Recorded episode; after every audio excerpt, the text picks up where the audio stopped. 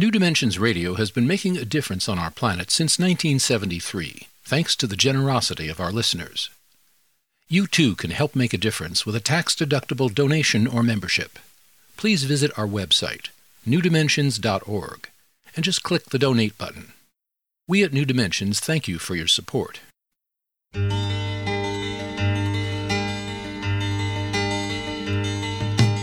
It is only through a change in human consciousness that the world will be transformed. The personal and the planetary are connected. As we expand our awareness of mind, body, psyche, and spirit, and bring that awareness actively into the world, so also will the world be changed. This is our quest as we explore new dimensions.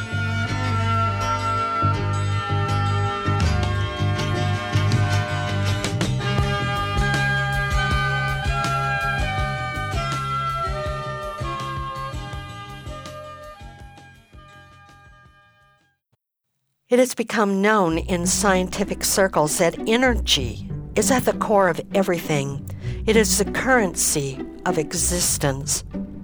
But like the air we breathe, we take it for granted. To most people, it's invisible. And just like germs were invisible to us before the invention of microscopes, we now have technology for measuring some of the energies that were once invisible. Science can answer many questions about how and what. However, it does not always tell us why. Why do we do what we do? Why do we have breakdowns and breakthroughs? What is at the core of spiritual experience? What makes us anxious or depressed? What makes us fall in love or continually avoid falling in love? Today, we'll be exploring some invaluable keys to work with the matrix of energy that courses through the mind and body with our guest, Dr. Anodea Judith. Anodea Judith holds a doctorate degree in psychology and human health. She is a 500 hour registered yoga teacher and is considered one of the foremost experts on the combination of chakras and therapeutic issues, and an interpreter of the chakra system for the Western lifestyle. She conducts many talks and retreats and is the author of many books, including Wheels of Life and Charge and the Energy Body, the vital key to healing your life, your chakras, and your relationships. Join us for the next hour as we explore balancing our chakra system for psychological, emotional, and spiritual healing with our guest, Dr. Anodea Judith.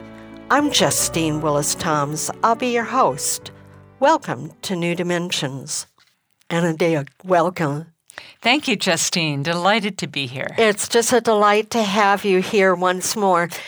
I know, as I mentioned in the introduction, you are an expert on chakras.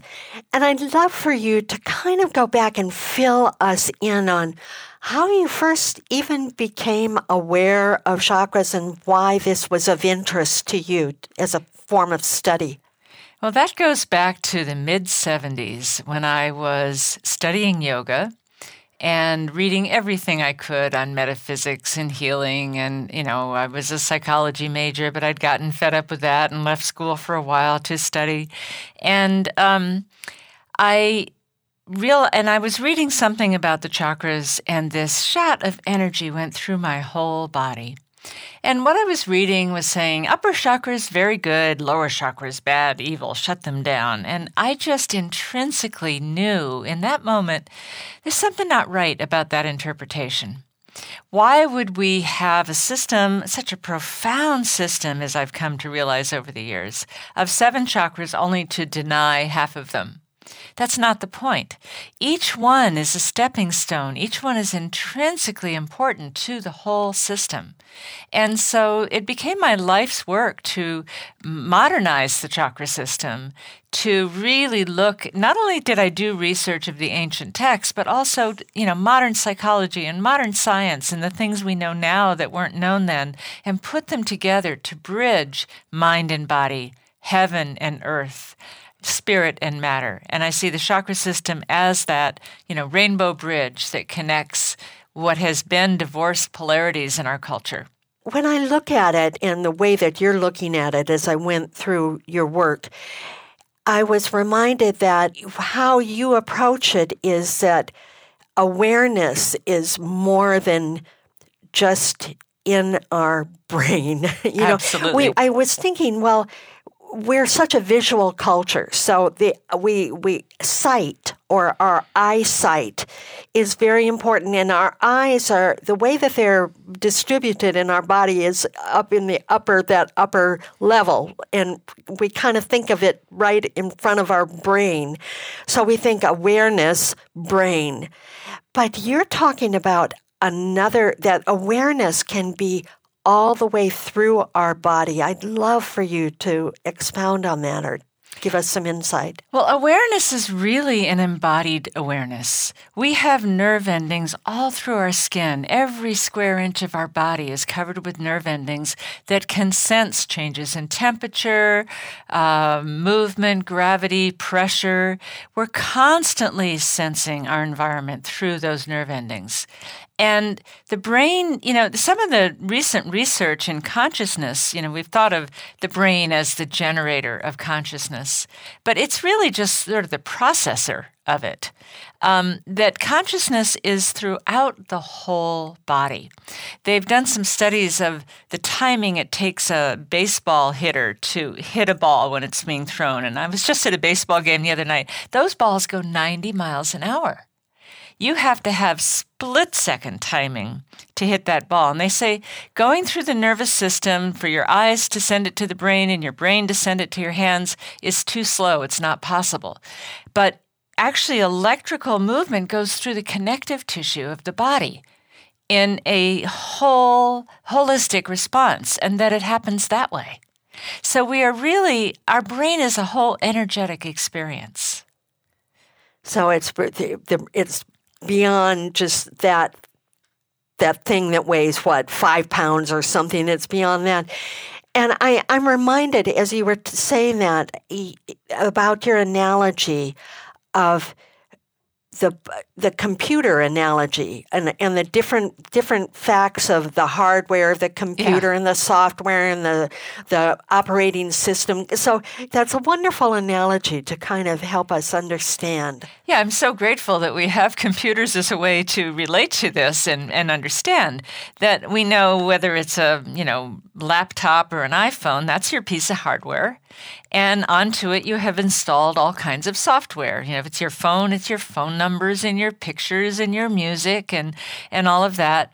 But if your battery goes dead, it's useless until you have a new charge coming through it. So it is the electricity going through the system that allows the software and the hardware to connect. Well, in the same way, I have a body and my hardware happens to be female and you know happen to be my height and blue eyes and whatnot and onto this has been installed tons of software since the day I was born, everything from my name to the languages I speak to the things I remember. And what connects those is the life force energy in me. And what my programming is doing is it's telling that life force where to go in my body and where not to. It's saying, Oh, everybody's looking at you. Stand up straight, put your shoulders back, hold your stomach in, smile. Or someone else is talking, time to be quiet. These are programs that then act on our energy. But they can go even deeper. Oh, I don't want to access my feelings. I don't want to open my heart. Oh, it's not safe to speak up. These are programs too, and they act on the energy and create blocks in the body that take place in the hardware. I know that you use um, you've used a different word for energy, and you call it charge. In fact, that's in the title of your book, "Charge in the Energy Body." Charge. Why that word? Well, charge is something that we can all relate to, you know, and it's the same thing as prana, which is what the yogis call the life force, or, you know, um, acupuncturists call it chi, Freud called it libido, Star Wars calls it the force. You know, these are all the same thing. But charge is something like when you have a charge on something, you know it. And so I say charge stands for consciousness having a really genuine experience. Because when you're charged up, you're angry, you're upset, you're scared, you're excited, you're thrilled, um, you're erotically aroused, you know you're having a real experience.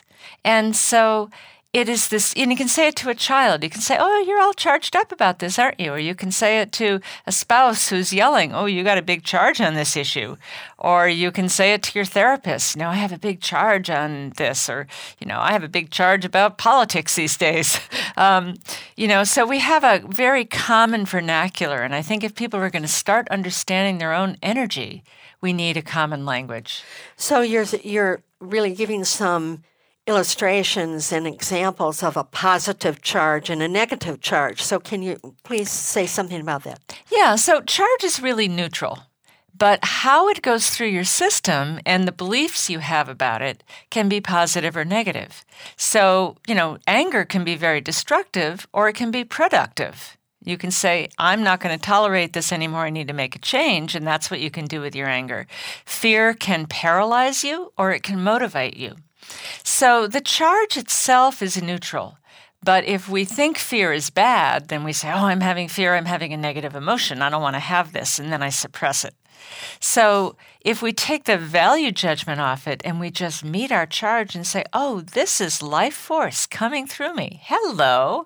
What do you have to teach me? Where are you trying to go? How can I free you up to become more alive? Then we can embrace our charge and do what I call harvesting it, which means we bring it into our tissues for more aliveness. So that's a that's a big one, and I know that you mentioned that many times in your your whole experience and your whole philosophy is harvesting the charge. And I, I, I want you to help flesh that out a bit. Harvesting the charge. What does that mean? Well, most people can relate to charge as an emotional charge. It's not the only kind, but that's the easiest way to give an example. And some people, when they have an emotional charge, they try to suppress it. They lock it up. They go, I don't want this to come up.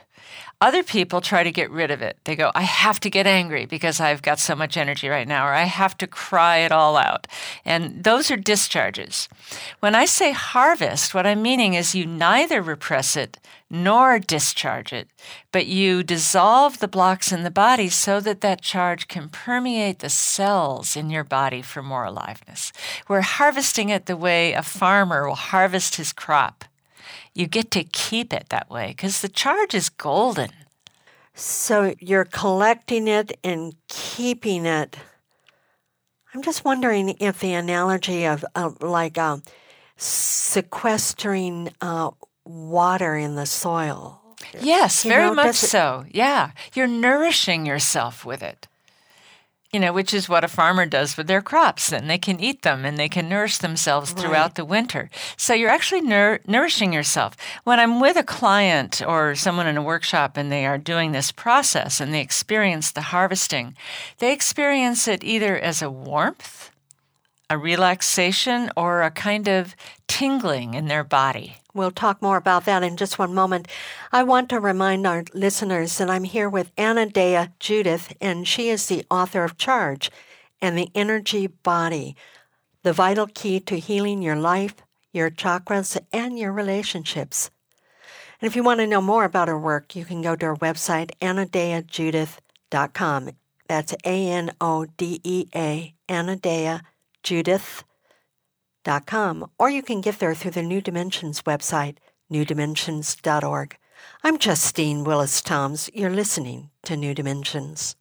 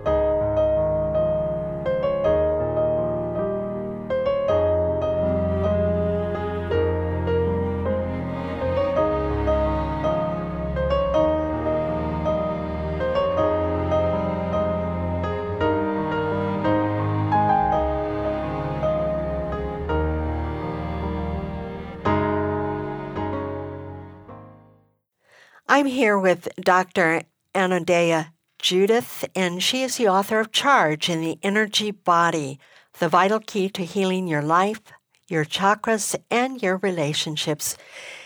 Anodea, um, what is your working definition for the chakras? Is it chakras or chakras? The proper way to pronounce it is chakras, like the hard CH, like church. Okay, thank you. And it's a chakras if you said it the way the Indians do. Of course, everybody says chakras these days, so either one is all right.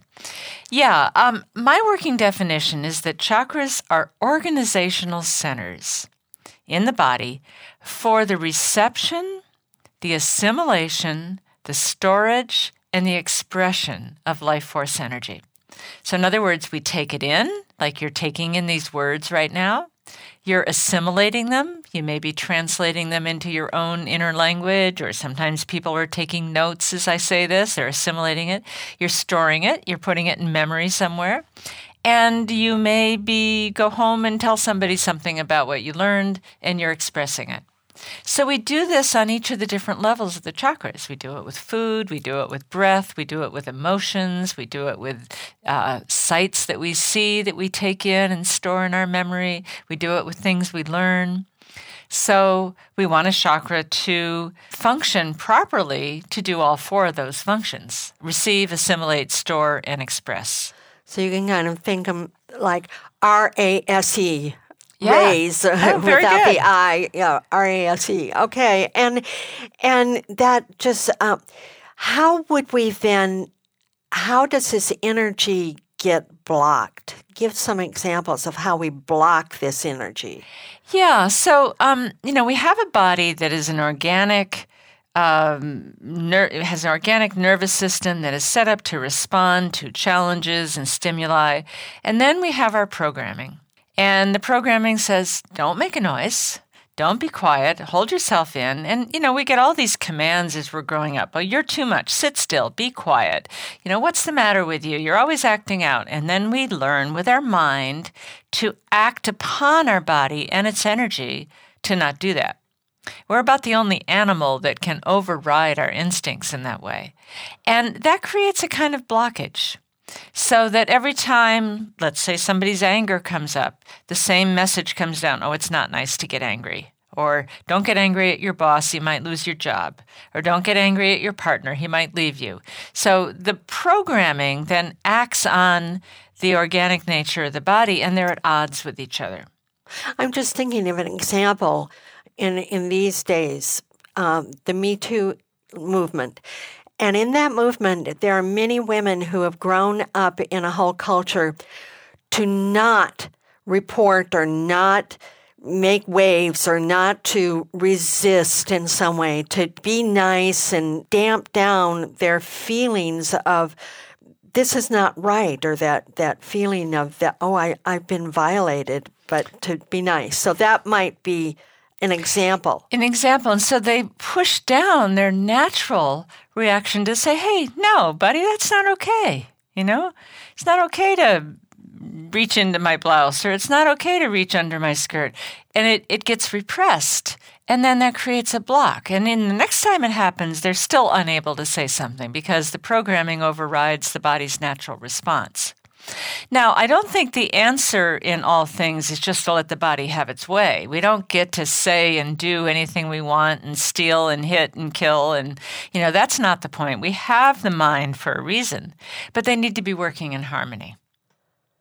So let's say in that example, how would we then retrain ourselves to be more skillful? Well, we have to pay attention to both messages, what the mind is saying and what the body is saying. Now, in terms of the chakras, I see what's coming from the body moving upward. It moves up the spine from the lowest chakra at the base all the way up to the crown. The mind moves downward. We become aware of things. We send thoughts down into our body. I pay attention to my hips and what they're feeling. So these two currents, the upward current, which I call liberation, the current of liberation, and the downward current of manifestation, are simultaneously going on in the chakras. It's when they lock that we have a problem.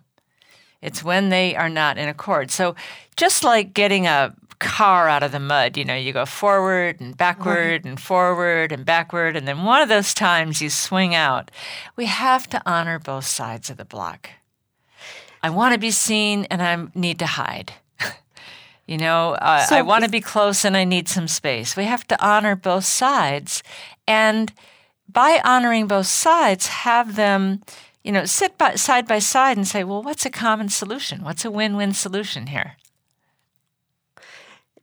So that just brings to mind. Let's let's go through a little bit of the the the chakras and the lower ones what are they? Just if you can describe them give it sure. give us a description. So these energy centers have locations that they're given in the body. Even though they're not a physical thing like an organ they have locations. So the first chakra is said to reside at the base of the spine connects with the legs and feet. And i think of the legs like the roots that go into the earth because the first chakra element is earth. So they say that re- re- um, relates to our survival consciousness our instinct instincts. You know, you shiver when you're cold, you sweat when you're hot, you yawn when you're sleepy, you think about food when you're hungry. These are survival instincts that are hardwired into the nervous system. And they're hardwired to um, for self-preservation right? Second chakra is more emotional. It's in the abdomen, low back, hip area, genitals. They say it's emotional and sexual. It's the element water. So it's about the flow. Emotions are a flow of charge. We say, oh, that's really moved me. That means something moved inside. I felt the energy moving in my belly or moving up to my heart. So, you know, when we're moved, and actually emotion comes from the Latin word movere, to move, and e meaning out. So it's the moving out of energy. Then in the third chakra, charge arises for the purpose of action. Third chakra is often called our power chakra. It's in the solar plexus. It's the element fire. So it's our vitality, our get up and go.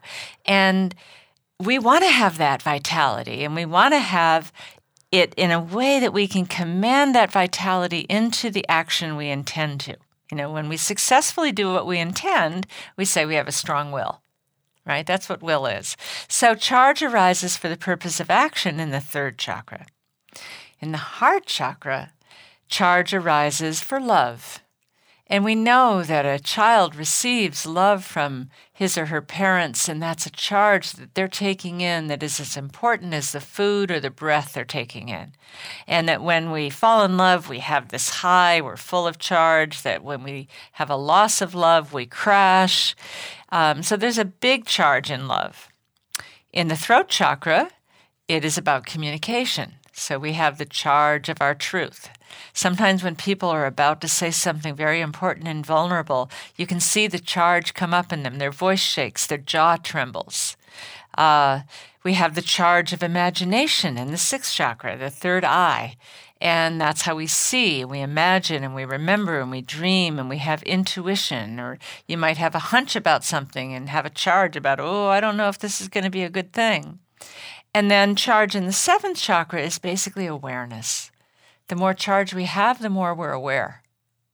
So if you really have a big charge about something, you're aware of everything around that. If you don't have a charge about something, it doesn't matter that much, you don't pay that much attention to it. So, charge is awareness, and that's our crown chakra. Let's go back to the third chakra, will. So, what does it mean? You spoke about the positive aspects of that power in the center, in the solar plexus. I kind of think of it as Mars energy, you it know, is. warrior like Mars energy. So, what does it mean to be willful, which is a more negative connotation, to be willful? Can you speak about that? Yeah, well, I think when we're talking about power, we can talk about power over, which is a kind of control or domination. Or we can talk about power with, where all our parts are working with each other. And that for I think personal power is the ability to channel your energy into productive activity. That you can actually, instead of getting distracted, you can do what you set out to do. If you decide you want to get up every morning at six and meditate, that you can actually follow through and do that. That's not easy for most everybody to follow through with their will. So we can be willful, which is often what a child is told when they're trying to get their own way. You know, oh, you're not going to bed when I say you're such a willful child. That's actually a healthy sign in a child that they are going to have some will. And so many children get their will broken that then they get in life and they go, Well, why can't I follow through on tasks? Why can't I finish school? Why can't I do what I say I'm going to do? Because they didn't develop their will. You know, one of the memories I have of my childhood was a little rhyme my mother would tell me. She would say, Oh, there once was a little girl with a curl right in the middle of her forehead. When she was good, she, was very, very good. And when she was bad, she was horrid.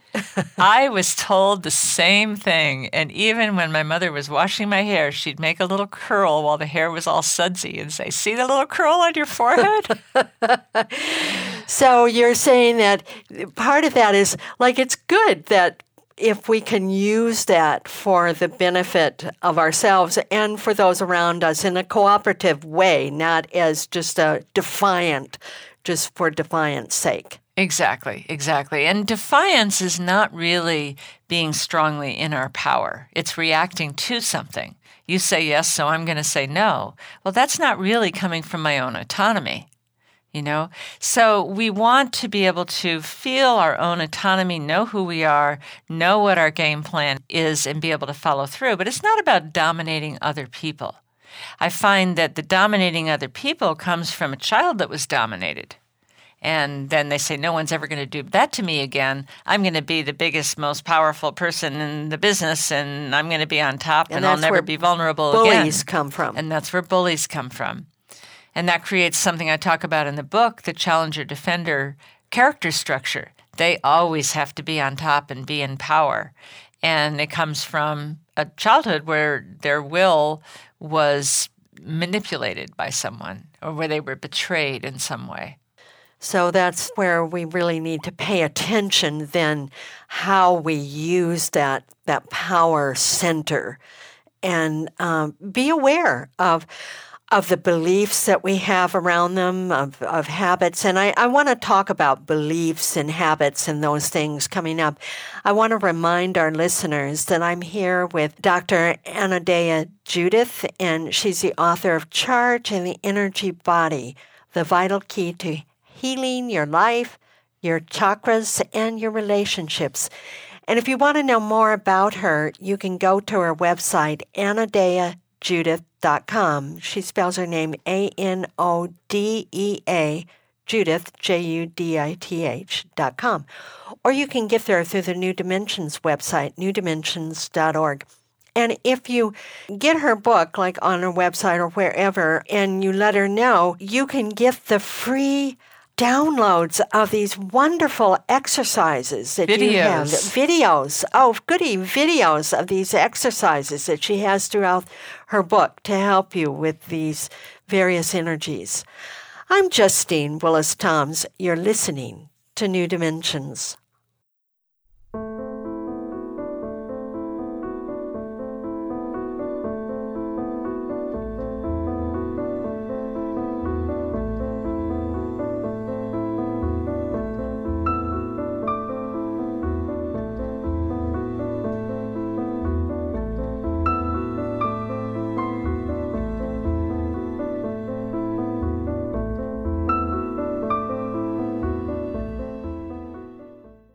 I'm here with Dr. Anodea Judith, and she is the author of Charge in the Energy Body. Anodea, we were just talking about beliefs and how they they can really control us. They're, um, I, I think you even when you go back to the idea of ourselves as a computer, the analogy as a computer system, they're the kind of operating system beliefs are part of that operating system. And they can be helpful or they can also hold us back. They tell us how to operate and they direct attention. So you put your attention on what you believe is important. You don't believe this is important, you don't pay it any mind. You believe it's important to study this, or you know, you get a pain in your body, you say it's important to pay attention to it, or it's not. So they actually create our experience because wherever our attention goes, that's what we're experiencing in that moment, right? So I'm putting my attention on you right now. I'm experiencing you. If there was a loud sound outside, my attention would, would be distracted. So we can believe we're not worthy. We can believe life is hard. We can believe that, you know, relationships don't work out. We can believe that there's something wrong with me or I'm flawed in some way. These are common beliefs that people have, and they may not even be aware of them but they are filtering their experience. And as they filter their experience, they become more evidence for that belief. Well, see, you know, relationships work out. That one didn't work out either. And so and so, she didn't work out. And that's what they're putting their attention on instead of noticing all the relationships that are working out. So they also become habits. Yes, absolutely. And they become grooves in the thought processes of the brain. The more we study neuroscience now, with, you know, the maxim people are saying all the time neurons that fire together wire together, the more often you have a negative thought, like I'm not good enough or I don't have what it takes, the more you wire your neurons into that and the more you're going to have that experience. So we're actually creating our experience with our beliefs. Change your beliefs, and you begin to change your experience. So you first have to know what you believe. That's right. That's right. and that's the tricky part. That's the tricky part because so many beliefs are hidden, you know? But you can say, you know, whatever is persisting in your life, what would somebody have to believe to create that? Or what do you believe about that? You know, if money problems are persisting in your life, well, what are your beliefs about money? What are your beliefs about prosperity and work? And where did you get that? And did your parents teach you life is hard and you have to work? And then maybe your little kid goes, but I don't want to work that hard. And there's a block there. So we have to get at um, a, really a belief self diagnosis. So when something keeps reoccurring, let's say, um, love relationships never work out. And then you would ask that question well, I wonder what I believe about love and intimacy. And so this is where you go deeper, which reminds me of something else. When you work with charge in the body, you say very specifically, it's not about the circumstances of the charge it's about the charge itself. Can you enlighten us about yes, that's a very important point. So our charge gets triggered by something happening. You're in a relationship and your partner says something to you. They criticize you or they don't return a phone call or, you know, something and you get some charge from it. That's a common experience. And most people will focus on that's what he did to me or that's what she said, blah, blah, blah, and they're always doing this. They're focusing outside themselves. Instead, we go, okay, oh, I got charge coming up in me. That's interesting. Let me feel where the charge is. What chakra is it in? Oh, it's in my heart. Oh, it's in my belly. Oh, it's in my throat. What is that charge trying to open in me? Where is it trying to go? Oh, it's in my throat, and it actually is coming into me wanting to say something. Oh, well, when have I not been able to say something? Oh, yeah, my father never let me talk back when I was a little kid, and he was scolding me, and now I feel like that again every time my boyfriend interrupts me. So we start to make these connections. If we can take it off those current circumstances and say, where is it in the body? Where is it going? And where am I blocking it? How can I free that up from where I'm blocking it? So let's give another example. Let's suppose that I feel, all right, something happens. Let me see if I can think of an example. Um, oh, just something real simple. Someone cuts me off in traffic, and suddenly I just like really get feeling like something charges up in me, and I can feel it, and I go, oh, Boy, that hit me right in the solar plexus, mm-hmm. right in the middle of my body. So, what would I do with that then? Well, if you're driving, it's hard to do much with it. You know, you'd almost have to pull over to work uh-huh. with it. But then you go, okay, let me feel what this is like in my belly. And you can even say, thank you, I got a delivery of charge. Charge is golden. And what am I doing to block it? Oh, I'm holding my breath. Well, let me take a deep breath. Let me breathe a little easy. Oh, I'm making a fist. Maybe I can relax my palms. Oh, I want to pound the steering wheel, you know? Well, maybe I can pound it for a minute and get that out of my system and then soften it and open my hands and see what that feels like. So, the main piece of information is how do we block it and how and that's an unconscious thing holding our breath or tightening our shoulders or you know tightening up the belly when we bring our mind to it, it becomes conscious. Then we can do something about the block and allow the charge to come through and not block it. So, what I get from what you're saying is that the first thing to do is to notice where you're feeling it in the body. That's number one. That's the first thing to go to. The rest can follow after that, and you might figure out that it's something in your past or some pattern that's occurred in your life. But before you figure that out, don't go there first, is what you're saying. Don't don't try and figure out, oh, I'm mad because that person cut me off because it's hard to leap into that first. Yeah. yeah. it's hard to let go of the outer circumstances because they're so important. Well, they did that to me. They ripped me off. They, you know, and sure, that's good evidence, but you've got a charge. Let's work with that. You know, let's work with what it's doing in your body because it's going to go into your configuration, however you have put yourself together, with all your defenses and gifts and openness and blocks. Everybody has them, and it's going to go through that shape. So, when I do my workshops and I have people work with some charged material, I say it doesn't matter whether you're picking the person that cut you off in traffic, you're picking something you read in the news today, or you're picking a major issue that happened in your family of origin, your charge is going to go to the same place and it's going to light up the same block. And it's that block that we're going to work with. That takes us to relationship.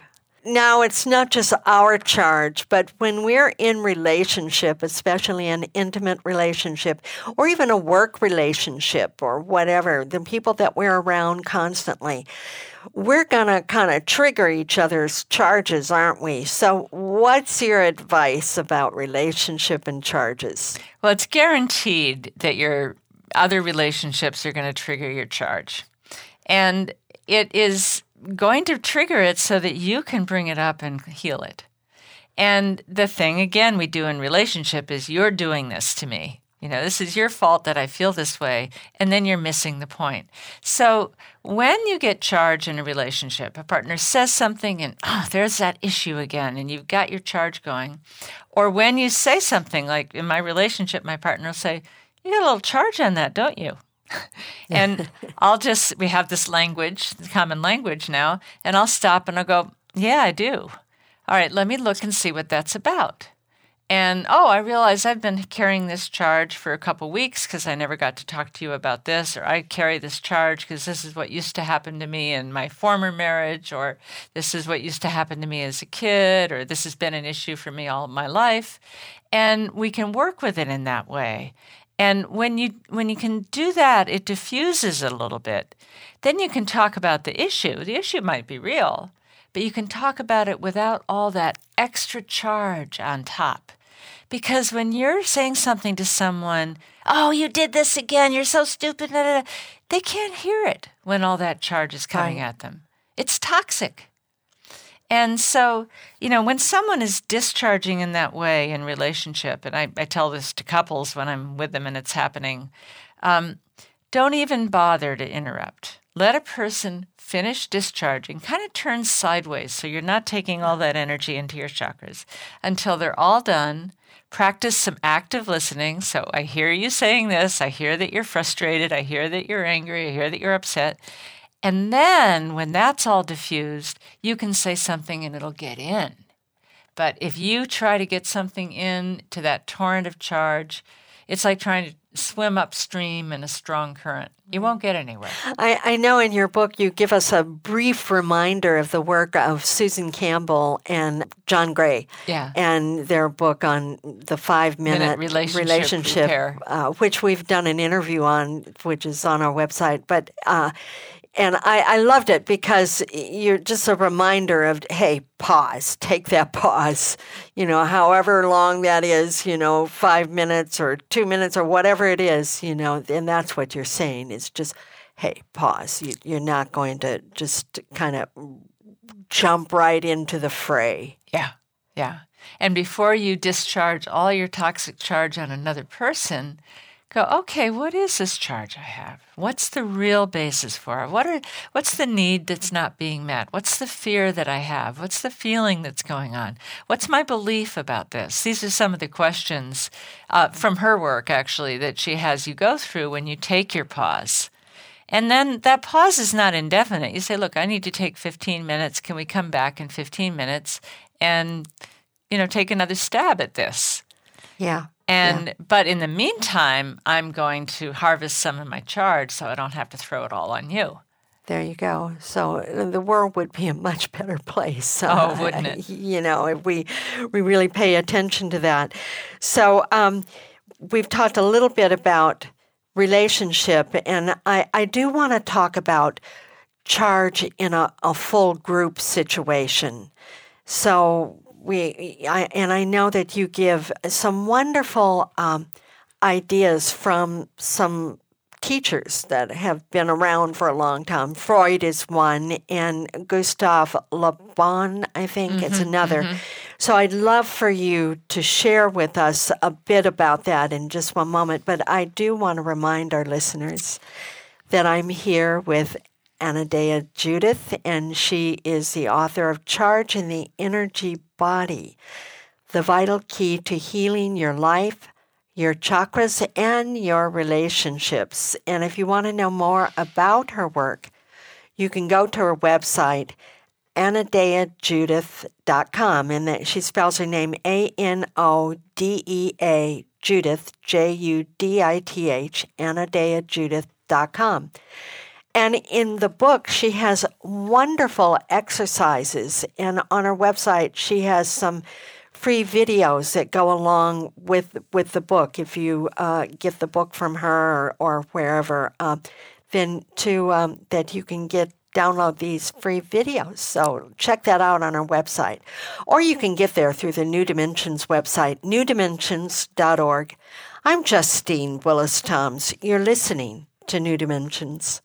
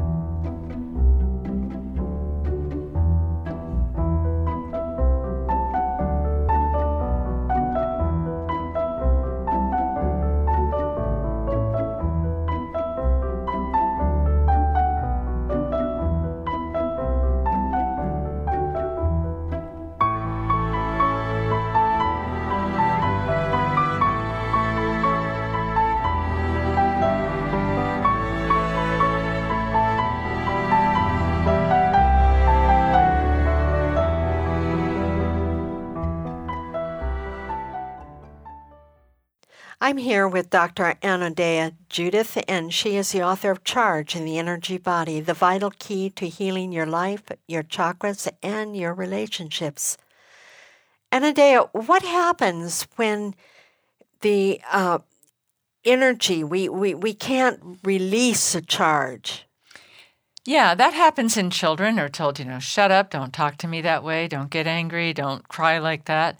We have to sit on our charge. And, and in um, somatic therapy, it's called binding the charge. And binding is like tying strings around a paper package so nothing falls out. And we bind it into the body, we bind it into muscular tension. That's the most common way. We bind it into repetitive thoughts. We bind it, um, some people bind it by making a larger body. and they have more tissue, so they bind it into fat or eating or drinking or smoking or some kind of habit. It could be binding it into a behavior, a repetitive behavior like tapping on doorknobs or washing your hands or um, playing on your phone. Um, and binding the charge keeps it locked up. It's like putting it in jail. It's still there, but it's not free to be expressed, and it creates blocks in the body. Now, the problem is when you have bound charge, inevitably you're going to either be in a relationship or a group situation where that charge is triggered and then it wants to get loose. So now this takes us to that group dynamic, and I would love for you to talk about what that has to do with the group dynamic. Well, when you have a lot of people who have some bound up charge, and anger is one of the most dangerous and most common. People are unhappy with their life. They've grown up in the ghetto. They're been the subject of repeated racism and oppression.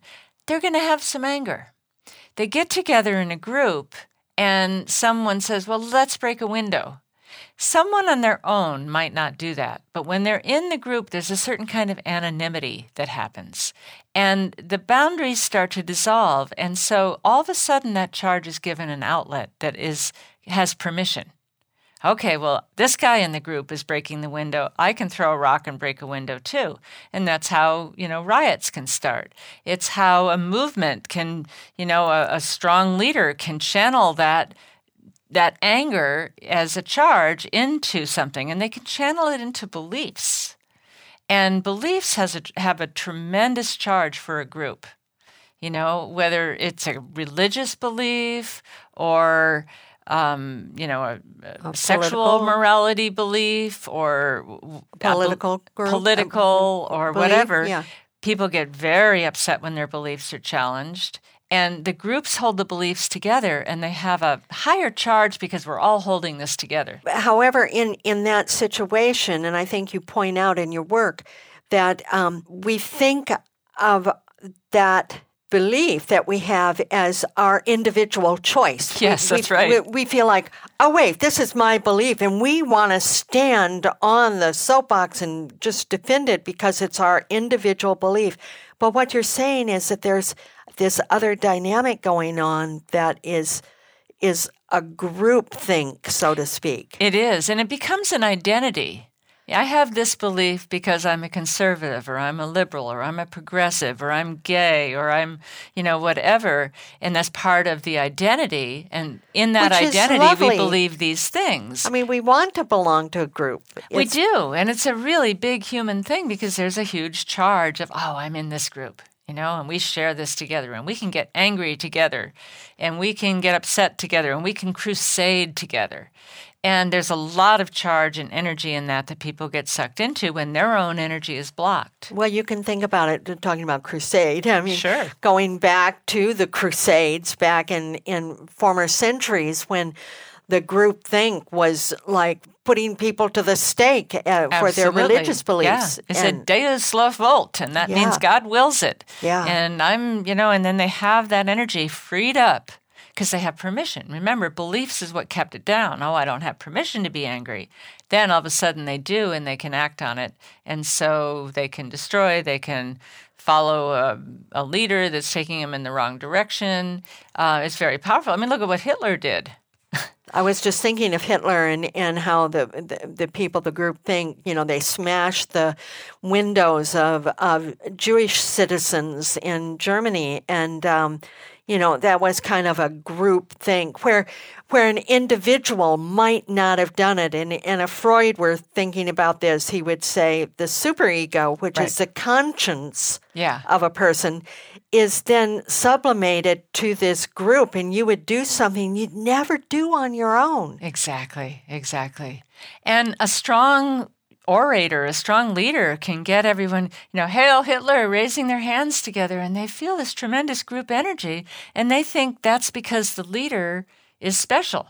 It's really the group energy they're experiencing. Well, here's a positive. All right, I'm going to say it's a positive energy, the group energy, was Dr. Martin Luther King Yes. speaking on the, in the mall uh, and his "I Have a Dream" uh, speech, where the whole group was, and we just all felt really enlivened by that. And so, what's the difference there? That one is, all right, I'm going to say the difference is one is life enhancing and one is not life enhancing. I, maybe. I would agree with you. And that one can be destructive and one can be constructive.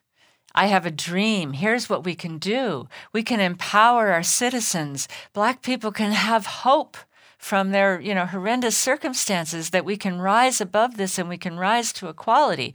That has a beautiful energy. Or we can destroy we can smash something. And so I think we have to be very careful with this group energy in which way we would direct it. If we don't direct it to something positive, people will latch on to the negative. And I think one thing in the world right now is that there's not enough articulation of a positive vision of where we can go in humanity, where we can go as a people at this time. It- It's not being articulated much. So we're actually being drawn into a more debased conversation where we're looking at what's wrong and we're seizing on this and who said this to that and is it true and is it not? and, that polarization of you believe this and we believe this and you're absolutely wrong or you this side is absolutely Yeah. wrong. We're just not. We're just all in our, our different silos and, and nothing is getting really coming together for the positive good for all. We need another I Have a Dream speech. You know, we need another Martin Luther King to pull it together, to transcend these polarities and say, here's where we can go as humanity. Well, that's the whole thing. So if we have if we have this charge as a society, we're we're we're collectively charged right now. I think We in, are. in the US we are collectively charged. And so what we have if we have leaders that then are charismatic enough to give a suggestion and that suggestion is taken up in in in combined with this charge, then we might go to smashing things or or to making other people wrong and and just sticking with I have I'm the truth and the light and this is the only way to go. So what's Well, we see the rise it? of hate crimes right now. Yeah. You know, and this is the anger that's been in there that hasn't had a place to go. And again, I keep saying because it doesn't have a positive place. You know, with a child, when you take away their toy, say, no, no, you can't play with this knife, they're going to scream and holler. But if you take away the knife and you say, but here's, another, here's a, a doll or a truck or whatever that you can play with, you're giving them something else, they'll let go of the knife. Right. Right. So we need to give a positive vision of what we can become on this earth at this time as a humanity with all the technology and skills and science and knowledge and interconnection and communication that we have. We're on you know, we can create a utopian society and we need to be articulating that. What are we here for? So, what do we need to do to watch our own individual charge around this group think? Yeah, we need to be mindful of what the charge is doing in our own body. We keep coming back to our own body. The more we have worked it out inside, the less we'll be subject to this groupthink. And we need to question. You know, we need to question motives, question ourselves. Am I doing this just to, so I've got a backlog of anger that I'm trying to get back at somebody? Or am I doing this because this is really my core beliefs? You know, I say in the book that the ultimate goal is to be in the center of your own charge. So that that's where the chakras are, right up and down the core of the body. If you can occupy the center, be in the center, then you are in charge of your own self. And you're less subject to manipulation by someone else through the repressed charge that you know you've shoved away somewhere. So, you're saying charge does not follow logic. No. Well, it has its own logic, but it doesn't necessarily follow mental logic. So, in other words, you can't talk to someone in a logical way when they have a charge. You can't. That's not what they're going to respond to. That's why groupthink is so susceptible to a charismatic leader. Yeah. And when people are confronted about that, logically, it doesn't compute for them and they get very angry because it's not addressing their charge. So, one last piece of advice before we sign off here. Well, I say that the charge is golden when it's not blocked. And so, as we can harvest the charge into our body and become more alive, more centered, more present, we can operate with more sensitivity, with more effectiveness, and with more balance. Anodea, thank you so much for being with us today. I've been here with Anodea Judith. She is the author of Charge in the Energy Body, the vital key to healing your life, your chakras, and your relationships. And if you want to know more about her work, go to her website, anodeajudith.com. That's spelled A N O D E A Judith, J U D I T H. Dot com. Or you can get there through the New Dimensions website, newdimensions.org. I'm Justine Willis Toms. You've been listening to New Dimensions. This is program number 3653. New Dimensions Radio has been making a difference on our planet since 1973, thanks to the generosity of our listeners. You too can help make a difference with a tax deductible donation or membership.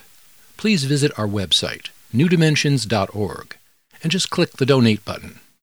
You can also subscribe to our free weekly podcasts and find over a thousand hours of audio dialogues in our searchable archive.